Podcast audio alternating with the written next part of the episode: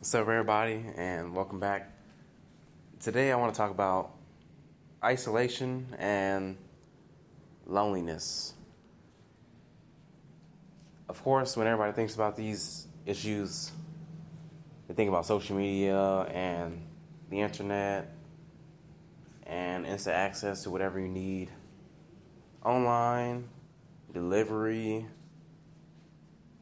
and other things, but there's a deeper purpose and reason why I believe isolation and loneliness is occurring rapidly.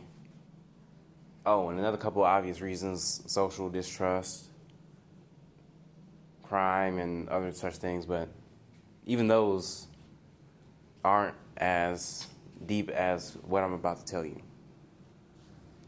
So, here it is. it's gonna sound crazy to you, but I'm gonna say it. Isolation and loneliness is a government program. I probably lost you for a second, but I swear, maybe it'll make sense. Maybe I'm crazy. I guess you can be the judge of that, but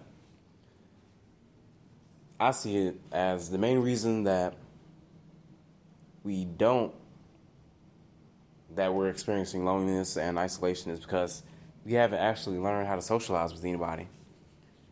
If you think about your life as a child, it is pretty much 100% scripted for the average person.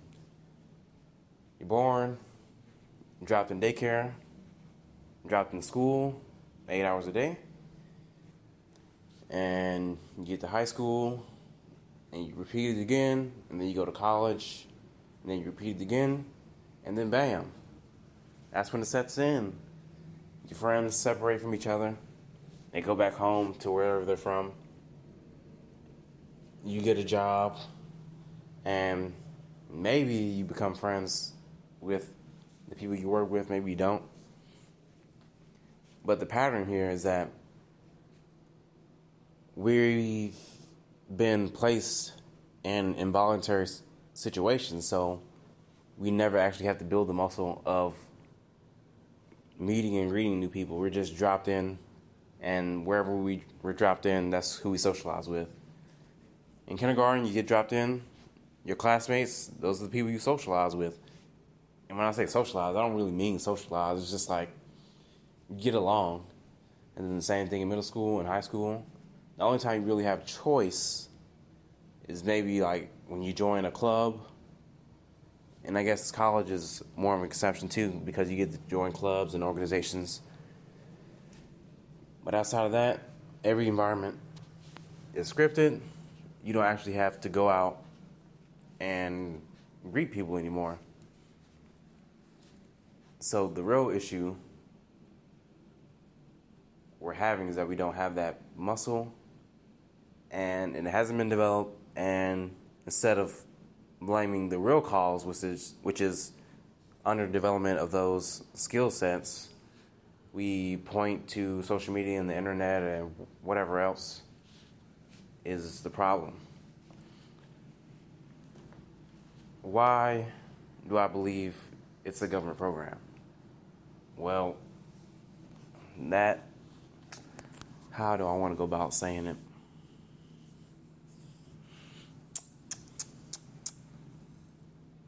Probably should have thought of it ahead of time before I recorded, but it is what it is.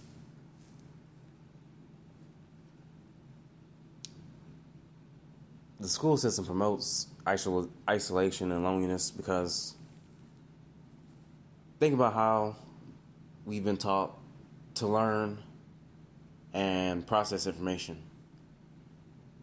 Pretty much all the way through, there's no collaboration.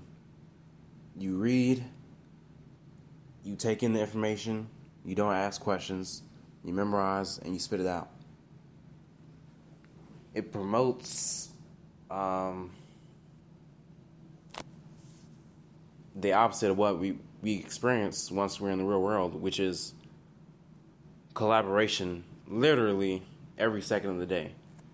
In order for me to record this podcast, I'm relying on millions upon millions of people, the people that made this phone, the infrastructure for the internet, and the electricity, and everything else. But yeah. But in school, you're just one person, and the test is all on your shoulders, man. It's all on your shoulders. If you don't memorize it, and you don't regurgitate it, then you're just you're just freaking dumb. You're dumb, and you don't deserve good grades, so you can go to college and get a good degree, and and then get a job, and then die, I guess. So for 22 years of our lives, for most of us, we have a mental pathway that inevitably leads to social isolation and loneliness. And that is why it is a government program because the school system is a government program. Isolation and loneliness is an effect of a government program. Therefore, there isn't anything really distinguishing, distinguishing the two of them, if that makes sense. The effects of an action are as good as the action itself. Another cause that is definitely looked over is that I guess maybe parents think that going to school is actually socializing and they don't put their children in a position to voluntarily choose their friends and associates.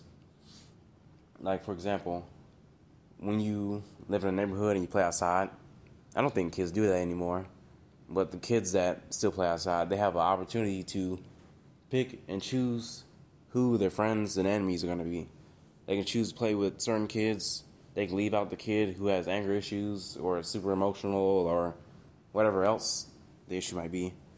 And that's actual socialization. Using your own mind to discriminate for qualities of character and attributes in order that you have a better experience of that person, the people that you're around. So there's that also.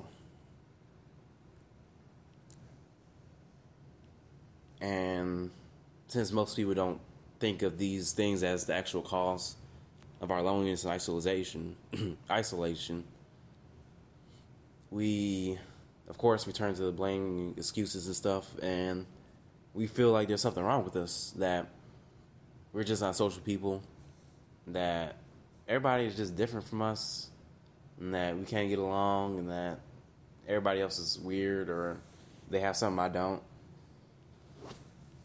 And obviously, that isn't the case, but we have to constantly go out and learn to socialize, pick and choose our enemies based on qualities of character and whatever other attributes you're looking for so that your interactions with people are pleasant. And it's not the easiest thing to do once you're in the nine to five loop. You have your eight hours at the desk. Maybe you get along with your coworkers, but again, that's not a, really voluntary situation. You got the job, and you didn't get to choose who your coworkers were. But if you get along with them, that's cool. And then you have a couple of hours after work to maybe meet some people. If you shower and then you eat and you change out of your work clothes, and now you only have two hours or three hours or four hours, uh, depending on how long you stay up. But that's not a lot of time for optimal socialization at night when everybody else is in their homes and you go to sleep and you don't wake up until the right time to go to work, and then you repeat, and you inevitably become lonely. So, we have to consciously put ourselves in environments where it is possible to actually socialize, and it's going to probably suck at first. Myself included. I'm not a super social person, but it's something that I'm working on. It's something I'm definitely going to get better at. And yeah. I guess that's all I have to say. Teach your children, your children to socialize in a real way where they can actually choose their friends and associates. If you don't have kids, put yourself in an environment where you can actually socialize. And now that you know the real reasons, or what I believe to be the real reasons, you can actually change the course of your life or your child's life, or maybe thousands of people's lives if you decide to spread the message. But that's all I got to say, and I'll see y'all next time. Deuces.